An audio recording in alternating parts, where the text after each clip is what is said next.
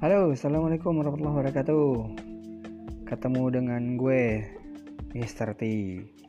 Well, ini sebenarnya uh, podcast coba-coba gue nih. Soalnya kita lagi uji coba mau pakai podcast yang audio atau audio visual nih. Well, uh, ngomong-ngomong soal podcast, sebetulnya podcast itu artinya apa sih? Ada yang tahu nggak? Oke, okay, podcast itu sebenarnya singkatan sih, uh, Playable on Demand, P O D-nya itu loh.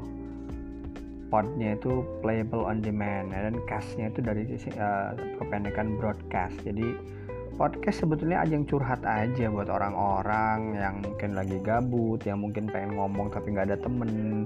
Itu bisa di bisa di uh, apa namanya simpen suaranya di podcast.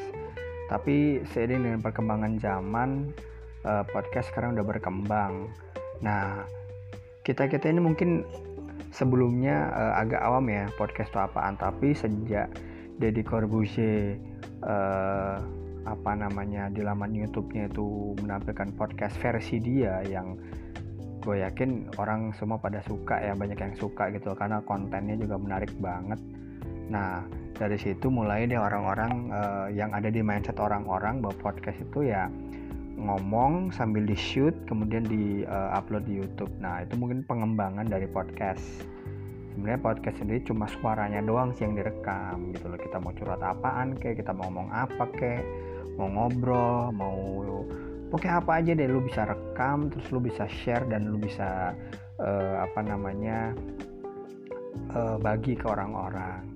Nah, sekarang gue mau nyoba ini lagi di apa ya, lagi disimpan dulu nih biar kita tahu kualitas podcast kita seperti apa. Oke guys, kita akan ketemu lagi di cerita-cerita yang berikutnya. Oke, see you guys, bye-bye.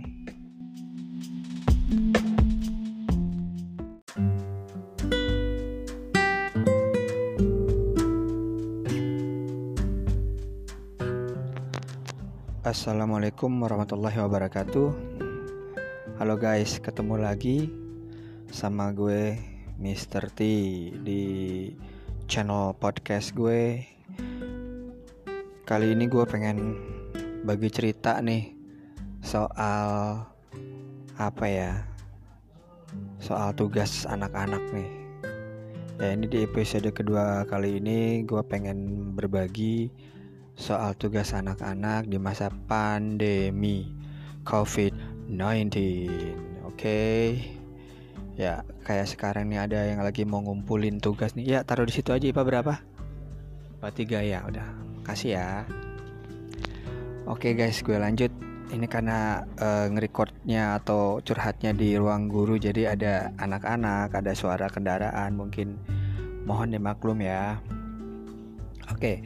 Uh, kita balik ke topik yang tadi, tugas. Wah, tugas anak-anak terutama nih, tugas uh, apa namanya mapel di masa pandemi. Di masa pandemi itu, nah ini ada lagi satu lagi nih, bentar ya.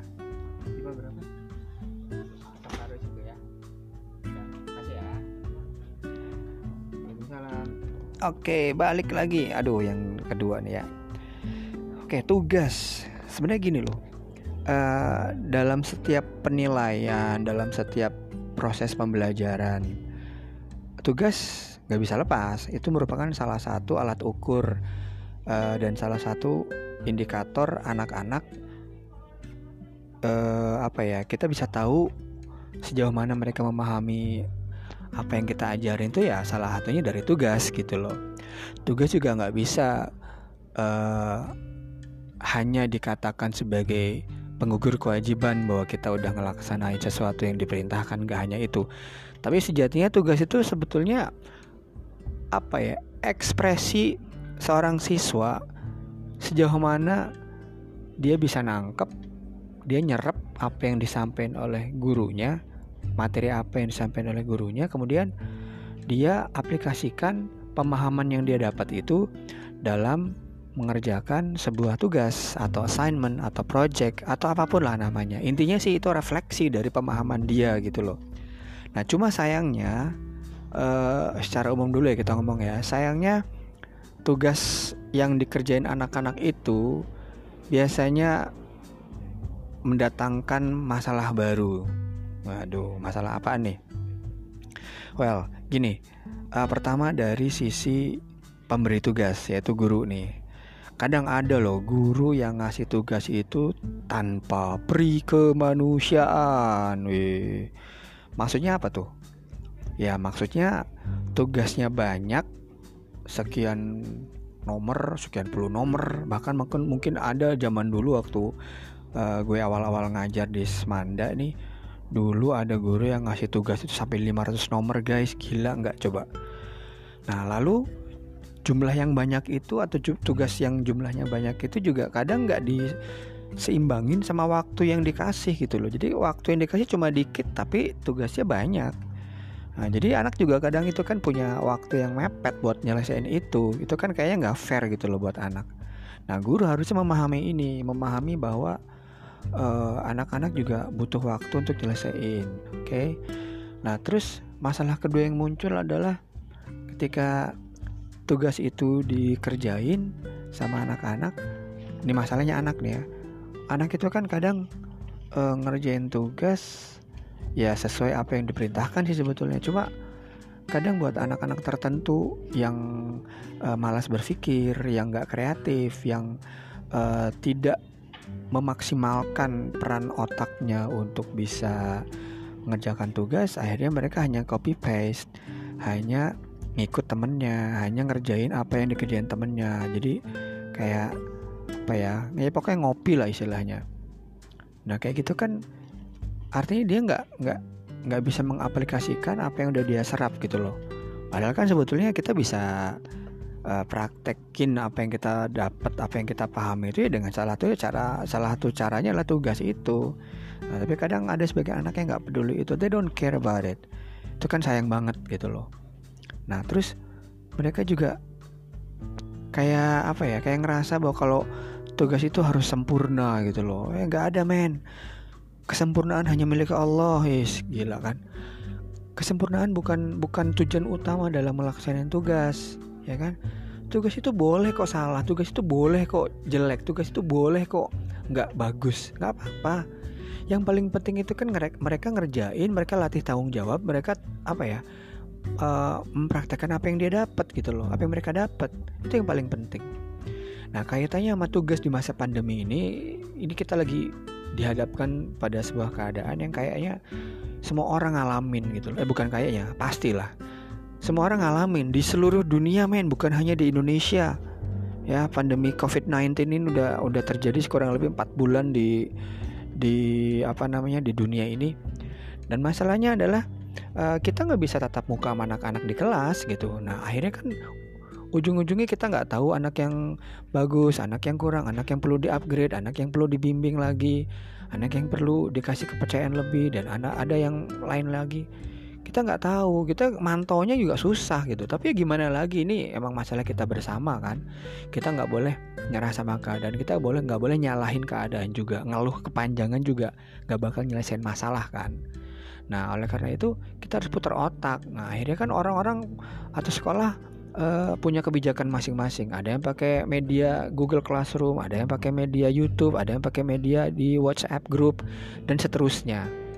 Nggak apa-apa sih, itu sah-sah aja. Nah coba kan akhirnya kembali lagi ke tadi, tugas anak yang perlu dikumpulin itu enaknya gimana? Apakah cukup cuma melalui uh, online di grup, ataukah di Google Classroom, atau di mana gitu? Ataukah anak juga perlu datang ke sekolah untuk ngumpulin tugas ke kita gitu loh, ke meja gurunya?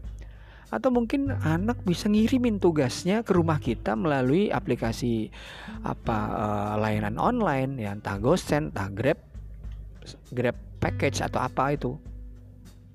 Terserah aja sih. Nah, cuma akhirnya balik lagi ya kan kepada kita masing-masing. Jadi intinya tetap aja sih, tugas itu sekarang ini jadi masalah yang rumit juga. Ya nggak ngumpulin secara fisik juga kita butuh supaya bisa di apa bisa di filing uh, secara portofolio. Nggak dikumpulin ya kita susah, dikumpulin uh, anak-anak juga mungkin kadang sama orang tuanya nggak boleh ke sekolah, dan seterusnya. Tapi apapun itu sebenarnya kita bisa tahu dari sini bahwa uh, semua tantangan itu memang ada harganya, ya semua beresiko kok. Tapi ya kita nggak bisa berhenti, men. Kita harus move on, kita harus step forward, nggak bisa kita diem aja. Kita lawan ini yang namanya pandemi, tapi tetap kita jaga protokol kesehatan, ya. Mungkin itu aja sih, ya buat gue pribadi. Uh, gue alhamdulillah masih ngerasa sehat. Insya Allah sehat seterusnya. Gue juga berharap teman-teman semuanya, anak-anak semuanya pada sehat. Jaga kesehatan, jaga protokol kesehatan, jangan sampai sakit. Kalau karena kalau udah sakit repot semua tuh, men. Ya kalian akan ngerepotin keluarga, ya kan, orang-orang terdekat, tetangga, dan seterusnya. Oke, jaga kesehatan sekali lagi. Uh, nikmati hari ini dengan bahagia, karena bahagia juga salah satu cara buat kita tetap sehat. Oke, guys, thank you so much for listening, and kita ketemu lagi di episode berikutnya. Bye bye.